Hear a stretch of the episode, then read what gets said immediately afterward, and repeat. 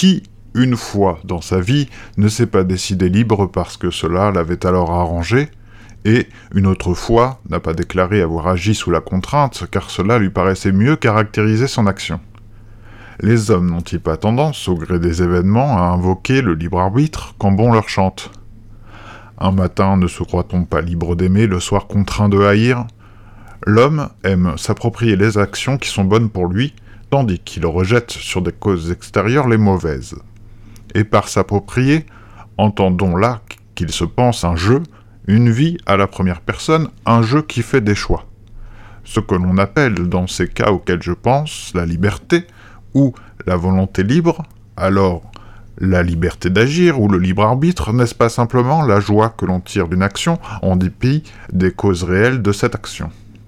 Si un choix que j'ai fait m'apporte un bien, et l'on agit semble-t-il toujours selon un certain bien, alors je pense avoir agi librement.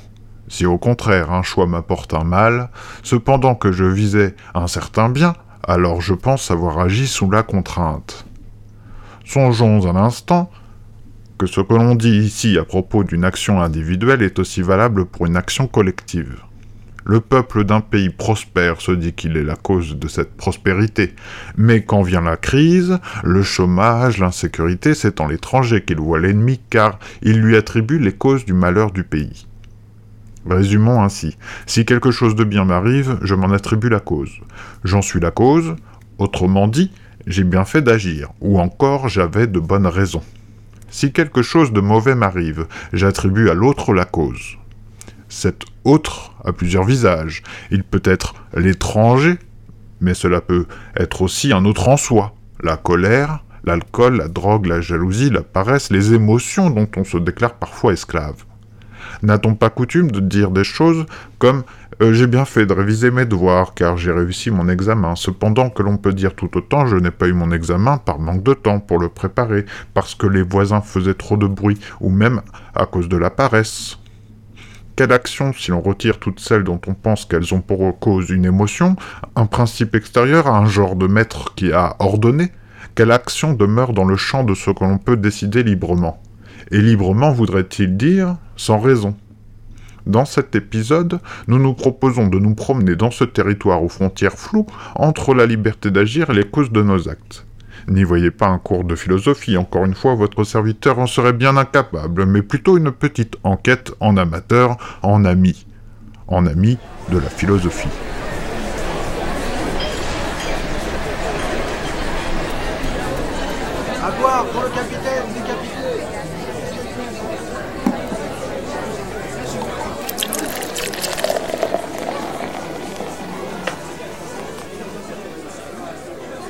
Bonjour, vous écoutez Quand en passant, je suis Xavier, j'espère que vous allez bien. Cet épisode est donc consacré au libre arbitre, et je précise tout de suite mon sujet, car on ne va pas traiter du libre arbitre en général, et je le répète, il ne s'agit pas d'une séance de vulgarisation d'un concept philosophique qu'on appellerait le libre arbitre. Le premier objectif, avec la lecture d'un texte de Sartre et la lecture d'un texte de Spinoza, c'est d'affirmer qu'on se trompe quand on pense qu'on agit librement, au sens où l'on croit que l'on peut de façon absolument libre faire un choix plutôt qu'un autre. En somme, quand on dit j'ai fait ce choix mais j'aurais pu en faire un autre, ce j'aurais pu, ce possible évoqué, doit nous mettre sur la piste d'un déterminisme. Il y a des causes à nos actions.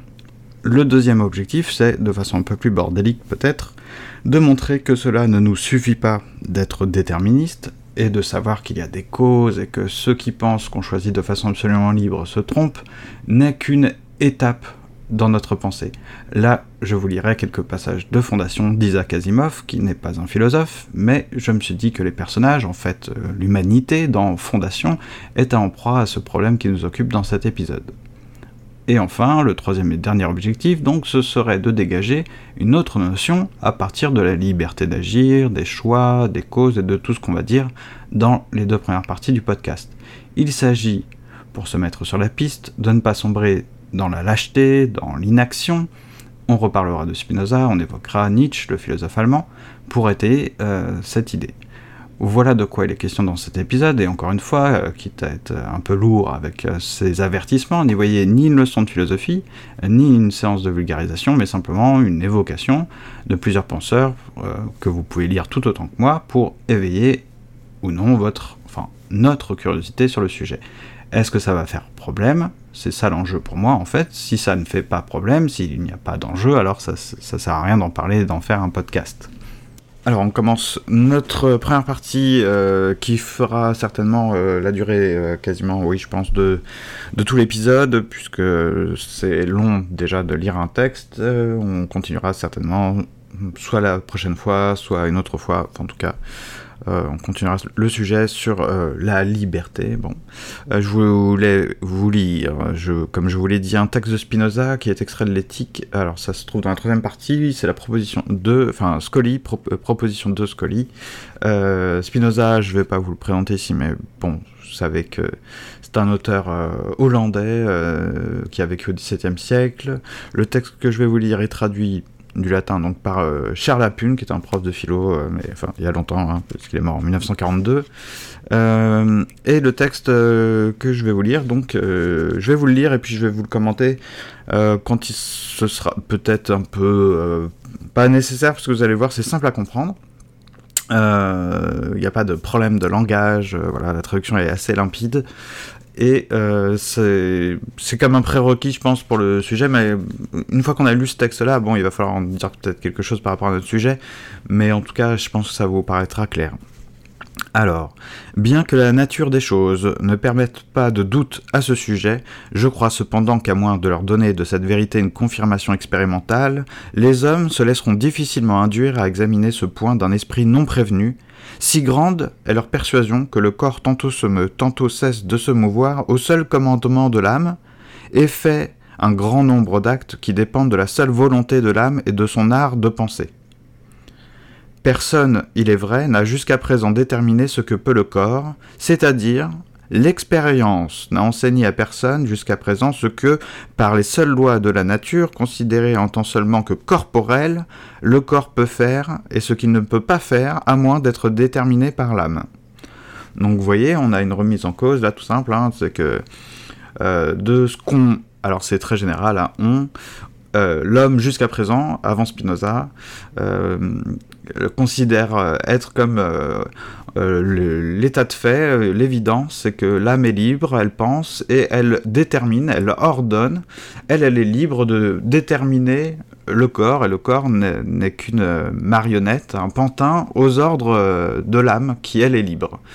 Alors, il y beaucoup de choses, il y aurait déjà des choses à déplier à, cet égard, puisque ça veut dire aussi que nous, je, je et l'âme, et que le corps, c'est un peu une extension, une un outil aux ordres de jeu, mais c'est de jeu soi. Hein. Euh, donc Spinoza nous dit que la philosophie, le philosophe en tout cas, doit s'intéresser au corps, que le corps a été oublié, et qu'il faut en étudier euh, toute l'étendue de, sa puissance, c'est-à-dire de ce qu'il peut faire, euh, et on, va, on va continuer. là, là, où s'en était Personne, en effet, ne connaît si exactement la structure du corps qu'il ait pu en expliquer toutes les fonctions.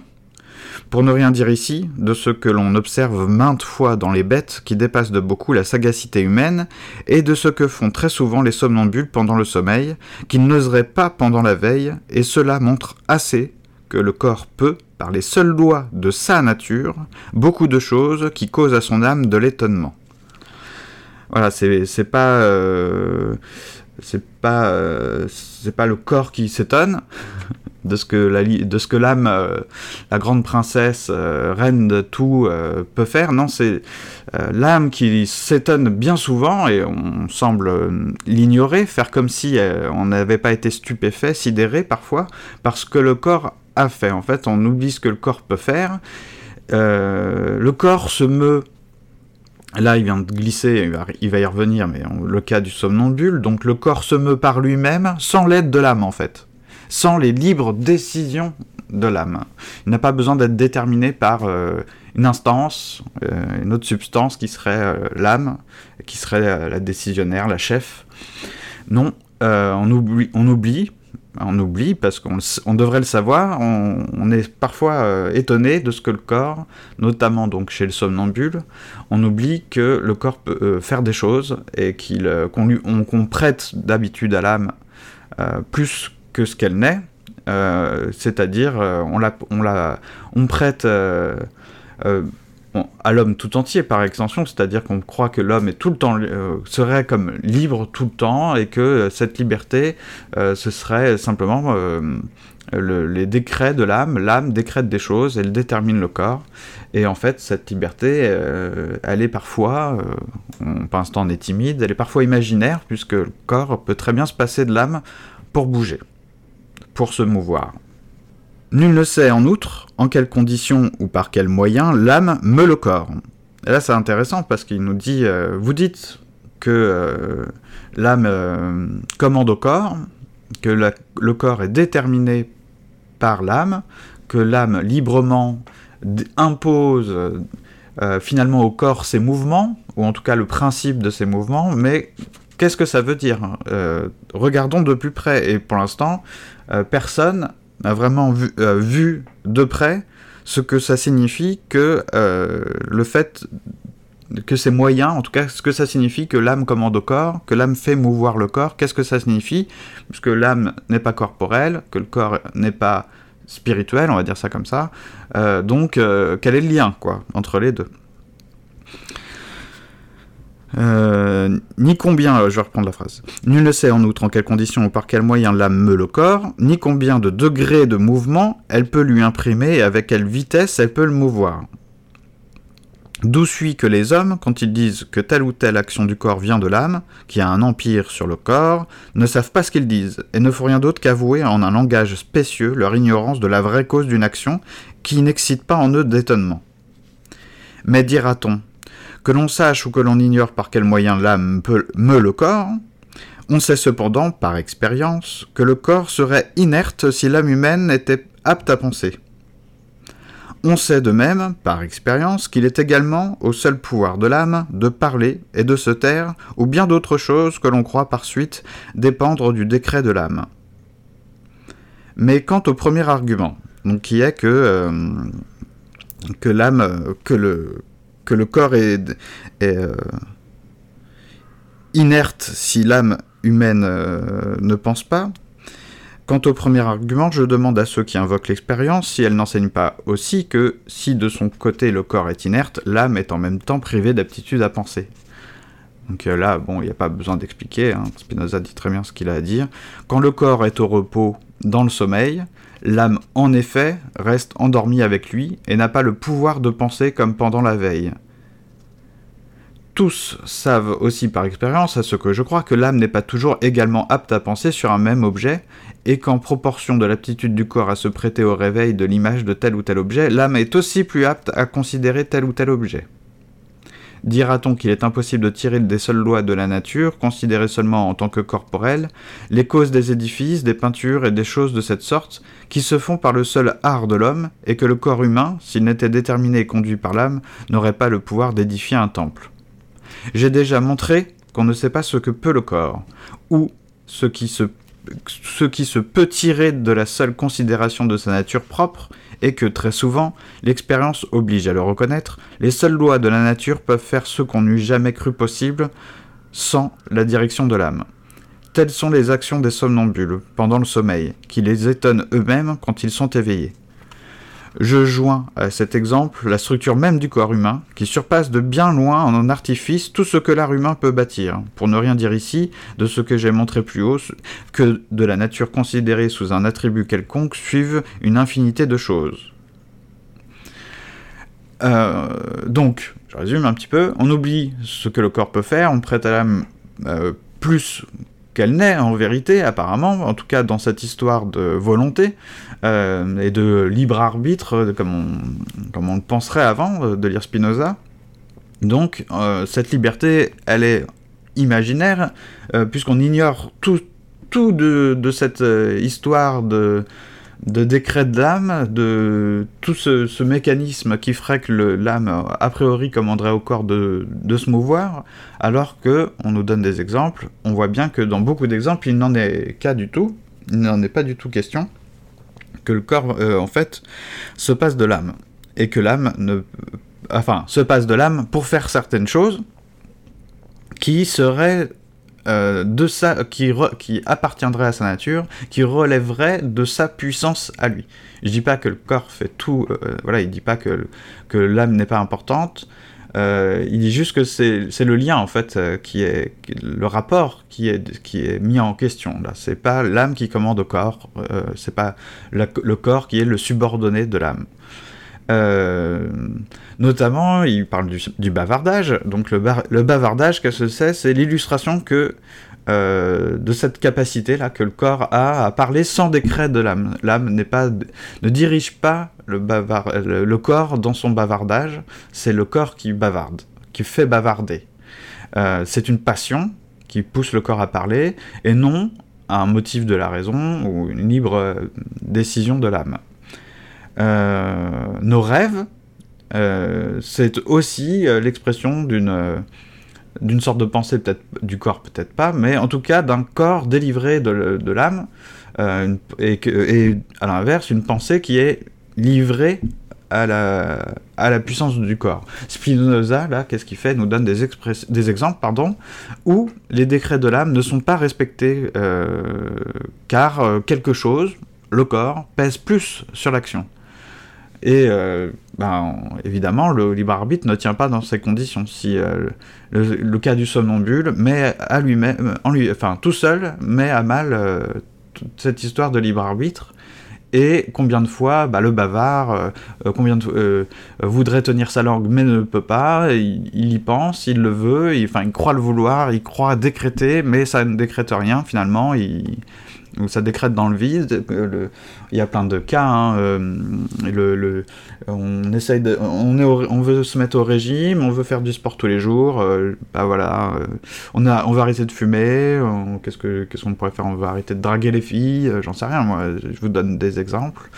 Et en fait, c'est plus plus fort que nous. Quelque chose est plus fort que nous là-dedans.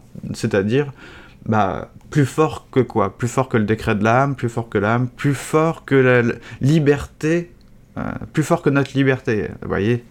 Donc euh, si la détermination, le déterminisme, une cause est plus euh, contraint la soi-disant liberté de l'âme, c'est qu'il y a un problème, c'est qu'on n'est plus libre.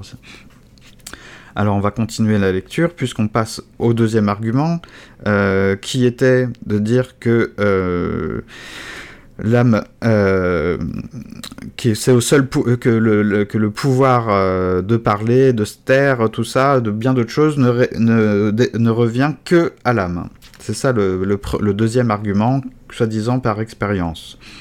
Pour ce qui est maintenant du second argument, certes les affaires des hommes seraient en bien meilleur point s'il était également au pouvoir des hommes tant de se taire que, de parler, mais l'expérience l'a montré surabondamment, rien n'est moins au pouvoir des hommes que de tenir leur langue, c'est ce dont on vient de parler en fait, et il n'est rien qu'ils puissent moins faire que de gouverner leurs appétits, euh, appétits, euh, toutes sortes d'appétits. Et c'est pourquoi la plupart croient que notre liberté d'action existe seulement à l'égard des choses où nous tendons légèrement, parce que l'appétit peut en être aisément contraint par le souvenir de quelque chose fréquemment rappelé, tandis que nous ne sommes pas du tout libres quand il s'agit de choses auxquelles nous tendons avec une affection vive que le souvenir d'une autre chose ne peut apaiser. S'il ne savait d'expérience, vous avez compris, hein, je pense, euh, le, passage, s'il ne savait d'expérience cependant que maintes fois nous regrettons nos actions et que souvent, quand nous sommes dominés par des affections contraires, nous voyons le meilleur et faisons le pire, rien ne les empêcherait de croire que toutes nos actions sont libres. C'est ainsi qu'un petit enfant croit librement à péter le lait, un jeune garçon en colère vouloir la vengeance, un peureux la fuite. Voilà, la peur, la passion est plus forte que... Euh, que le, décret de l'âme qui serait de, je sais pas moi, de, de se battre ou de rester euh, euh, là où on est, euh, alors qu'il y a face au danger, quoi. Un homme en état d'ébriété aussi croit dire par un libre décret de l'âme ce que, sorti de cet état, il voudrait avoir tué. Donc, l'homme ivre qui vient de, je sais pas, déclarer sa flamme à une femme, par exemple, ou euh, je sais pas moi, de courir tout nu sur une place publique, croit que c'est, il est enfin libre là d'un coup d'avoir fait, mais c'est parce d'avoir fait quelque chose, euh, qu'alors que d'habitude, je sais pas, la veille, tiens, euh, il y pensait, mais il ne l'avait pas fait, donc peut-être il se dit, je ne le voulais pas suffisamment, mais en fait c'est parce que c'est l'alcool, c'est l'alcool qui fait là, c'est quelque, alors l'alcool au sens l'alcool dans le corps, quoi, des choses qui tout d'un coup euh, agissent euh, dans son dos, dans le dos de l'âme. Euh, de même, le délirant, la bavarde, l'enfant et un très grand nombre d'individus de même farine croient, je ne sais pas comment c'est dans le texte original en latin, mais il y a déjà, vous voyez un peu l'humour dans Spinoza, de même farine croient parler par un libre décret de l'âme, alors cependant qu'ils ne peuvent contenir l'impulsion qu'ils ont à parler. L'expérience donc fait voir aussi clairement que la raison que les hommes se croient libres pour cette seule cause, qu'ils sont conscients de leurs actions et ignorants des causes par où ils sont déterminés.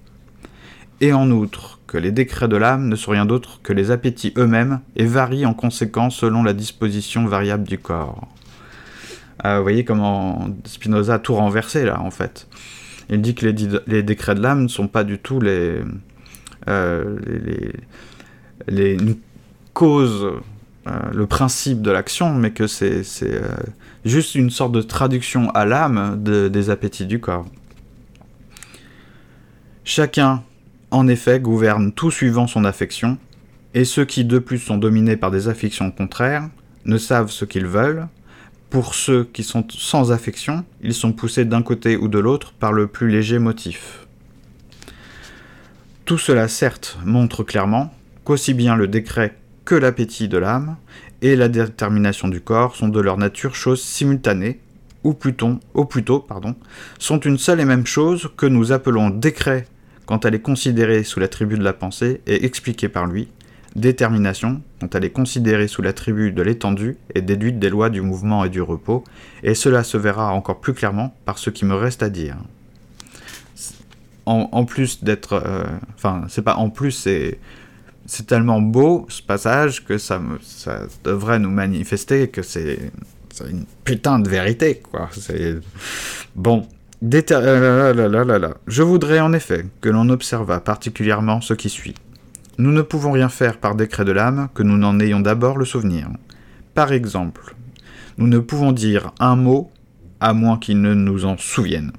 D'autre part, il n'est pas au libre pouvoir de l'âme de se souvenir d'une chose ou de l'oublier. On croit donc que ce qui est au pouvoir de l'âme, c'est seulement quand nous pouvons dire ou taire suivant son décret la chose dont il nous souvient. Quand cependant nous rêvons que nous parlons, nous croyons parler par le seul décret de l'âme, et néanmoins nous ne parlons pas, ou, si nous parlons, cela se fait par un mouvement spontané du corps. Nous rêvons aussi que nous cachons aux hommes certaines choses, et cela par le même décret de l'âme en vertu duquel, pendant la veille, nous taisons ce que nous savons. Nous rêvons enfin que nous faisons par un décret de l'âme ce que pendant la veille nous n'osons pas. Je voudrais bien savoir, en conséquence, s'il y a dans l'âme deux genres de décrets, les imaginaires et les libres. Que si l'on ne veut pas aller jusqu'à ce point d'extravagance, il faudra nécessairement accorder que ce décret de l'âme, cru libre, ne se distingue pas de l'imagination elle-même ou du souvenir, et n'est rien d'autre que l'affirmation nécessairement enveloppée dans l'idée en tant qu'elle est idée. Et ainsi, ces décrets se forment dans l'âme avec la même nécessité que les idées des choses existant en acte. Ceux donc qui croient qu'ils parlent, ou se taisent, ou font quelque action que ce soit par un libre décret de l'âme, rêvent les yeux ouverts. Voilà.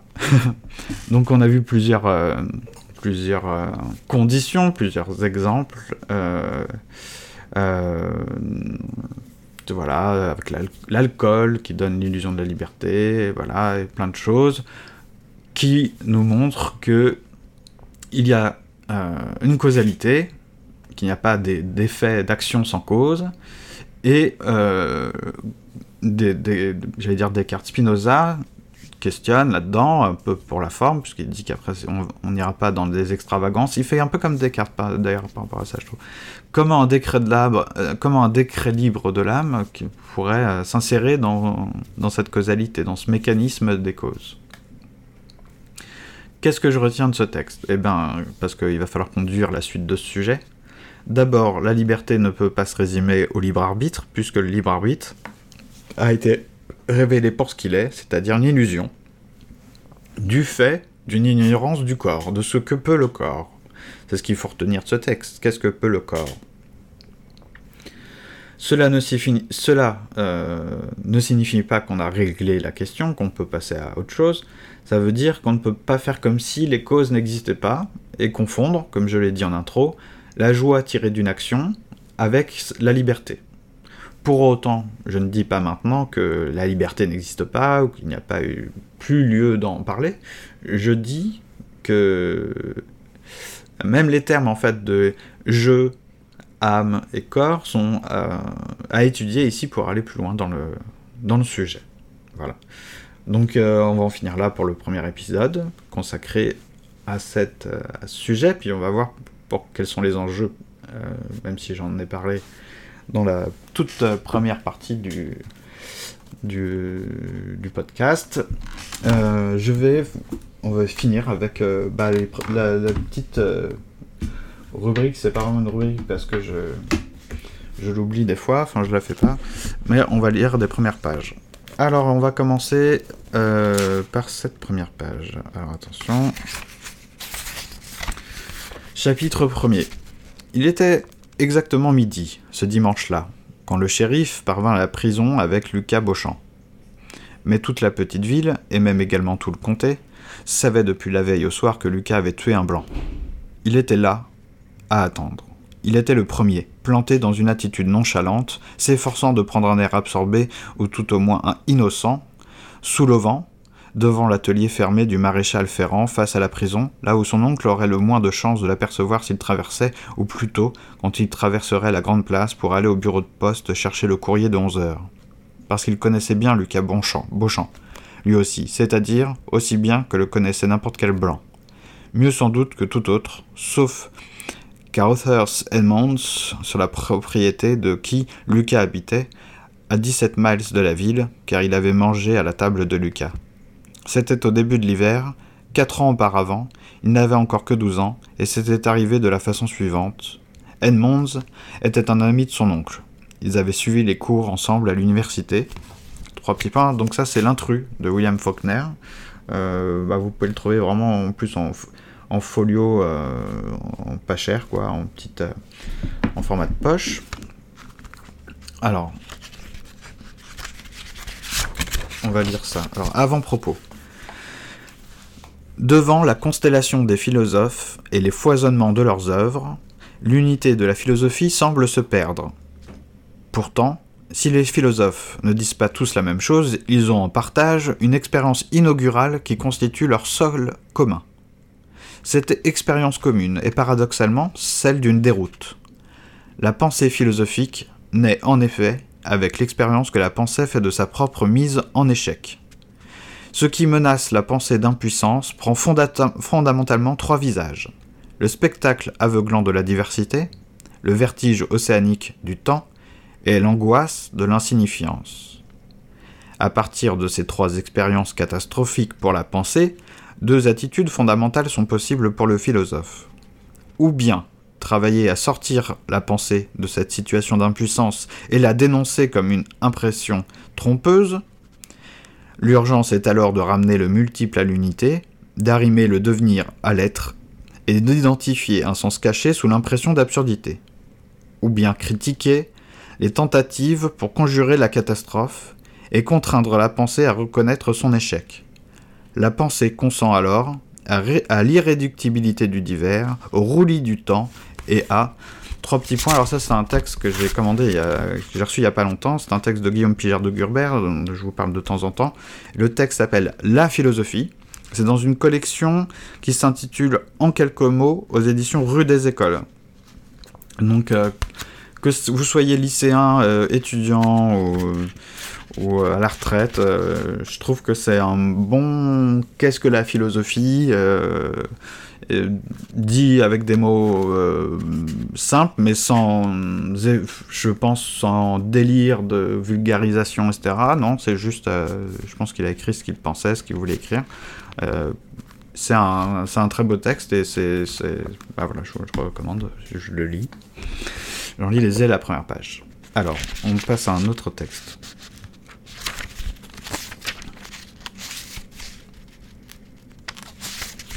Alors, mince. Une introduction. Alors, j'aurais pu. On pourrait peut-être pu lire l'introduction, je sais pas. Qu'est-ce qu'un homme révolté? Un homme qui dit non. Mais s'il refuse, il ne renonce pas. C'est aussi un homme qui dit oui, dès son premier mouvement.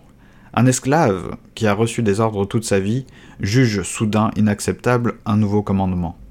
Quel est le contenu de ce non Il signifie par exemple Les choses ont trop duré. Jusque-là, oui. Au-delà, non. Vous allez trop loin. Et encore, il y a une limite que vous ne dépasserez pas. En somme, ce nom affirme l'existence d'une frontière. On retrouve la même idée de limite dans ce sentiment du révolté que l'autre exagère, qu'il étend son droit au-delà d'une frontière à partir de laquelle un autre droit lui fait face et le limite. Ainsi, le mouvement de révolte s'appuie, en même temps, sur le refus catégorique d'une intrusion jugée intolérable et sur la certitude confuse d'un bon droit, plus exactement l'impression chez le révolté qu'il est en droit de. La révolte ne va pas sans le sentiment d'avoir soi-même, en quelque façon et quelque part, raison. C'est en cela que l'esclave révolté dit à la fois oui et non. Il affirme en même temps que la frontière, tout ce qu'il soupçonne et veut préserver en deçà de la frontière. Il démontre, avec entêtement, qu'il y a en lui trois petits points, donc ça c'est L'homme révolté de Camus. Euh, pareil, ça vous pouvez trouver ça euh, par exemple en folio essai. Alors, est-ce que c'est raisonnable de vous lire autant de premières pages? Ça fait presque plus long que le reste du podcast. Alors, est-ce que je vais lire l'introduction? Non, on va commencer. Ça m'a. Alors, je revins enfin après une absence de deux semaines. Voici trois jours que notre groupe est à Rouletenbourg. Je m'imaginais qu'il m'attendait avec une impatience fébrile. Je me trompais. Le général, avec un complet détachement, me parla de haut et me renvoya à sa sœur. Il était évident qu'il avait qu'ils avaient emprunté de l'argent quelque part. Il me sembla même que le général éprouva, éprouvait de la gêne à me regarder. Marie Philippovna était fort affairée. Elle me parla à peine. Elle n'en prit pas moins l'argent, le compta et écouta mon rapport du commencement à la fin. On attendait pour le dîner Mezensov, le petit français et un anglais. Comme il se doit, du moment qu'on a de l'argent, un grand dîner est de rigueur à la moscovite. M'ayant aperçu, Pauline Alexandrovna me demanda pourquoi mon absence avait été si longue. Sans attendre ma réponse, elle disparut. Exprès, bien sûr. Pourtant, une explication s'impose. Nous avons tant de choses à nous dire. On m'avait retenu une petite chambre au cinquième. On sait à l'hô- à l'hôtel que je fais partie de la suite du général. Il est clair qu'ils ont déjà su se faire apprécier. Ici, tout le monde considère le général comme un richissime boyard.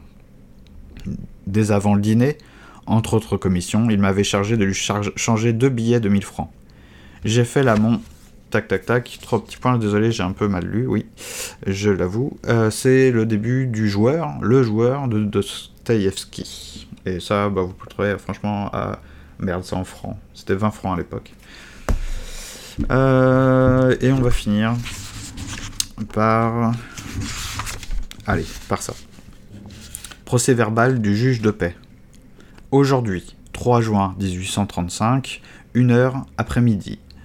Nous, François-Édouard Baudouin, juge de paix du canton d'Aunay, assisté de Louis-Léandre Langlinet, notre greffier.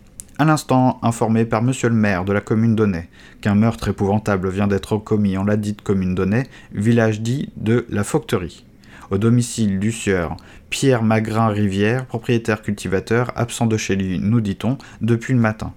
Nous nous sommes immédiatement transportés au dit domicile, accompagnés de monsieur le maire d'Aunay et encore de monsieur, messieurs Morin, docteur médecine et Cordier, officier de santé, l'un et l'autre domiciliés à Aunay, venus sur notre réquisition conformément à la loi. Entrée dans une maison au rez-de-chaussée, à usage de salle, joutée au nord par le chemin vicinal d'Aunay à Saint-Agnan, éclairée au midi par une croisée et une porte, et au nord par une porte vitrée, nous y avons trouvé trois cadavres gisant par terre. Premièrement, une femme d'environ 40 ans, renversée sur le dos en face la cheminée, où il paraît qu'elle était occupée, au moment où elle était assassinée, à faire cuire de la bouillie qui est encore dans une casserole sur le foyer. Cette femme est vêtue comme à son ordinaire, décoiffée, elle a le cou et le derrière du crâne coupé et lacées. Deuxièmement, un petit garçon de 7 à 8 ans, vêtu d'une blouse bleue, pantalon, bas et souliers, tombé sur le ventre, le visage contre terre, ayant la tête fendue par derrière et une très grande profondeur. À une très grande profondeur, pardon. Troisièmement, une fille vêtue d'indienne, bas, sans souliers ni sabots, tombée sur le trois petits points. Donc ça, en fait, je vous en avais fait un, j'y avais consacré un épisode hein, de Comment Passant. Euh, rappelez-vous, c'était un peu au début de Comment Passant, il me semble. Euh, moi, Pierre Rivière, ayant égorgé ma mère, ma soeur et mon frère, un cas de parricide au 19e siècle, présenté par Michel Foucault. Donc ça, c'est en... Euh, c'est chez Archives Gallimard Julliard. Voilà, c'est chez Gallimard Julliard, collection Archives. Je pense que c'est comme ça qu'il faut dire les choses.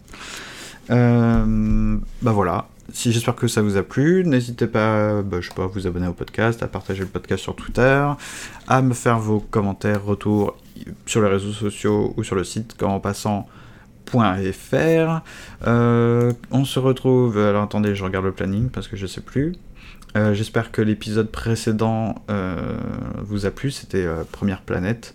et la suite, bah, je ne la connais pas encore. On verra. Est-ce qu'on poursuit tout de suite le sujet ou est-ce qu'on va vers d'autres horizons pour revenir vers la liberté? On verra. Allez, et merci encore en tout cas d'avoir écouté le podcast. Salut, salut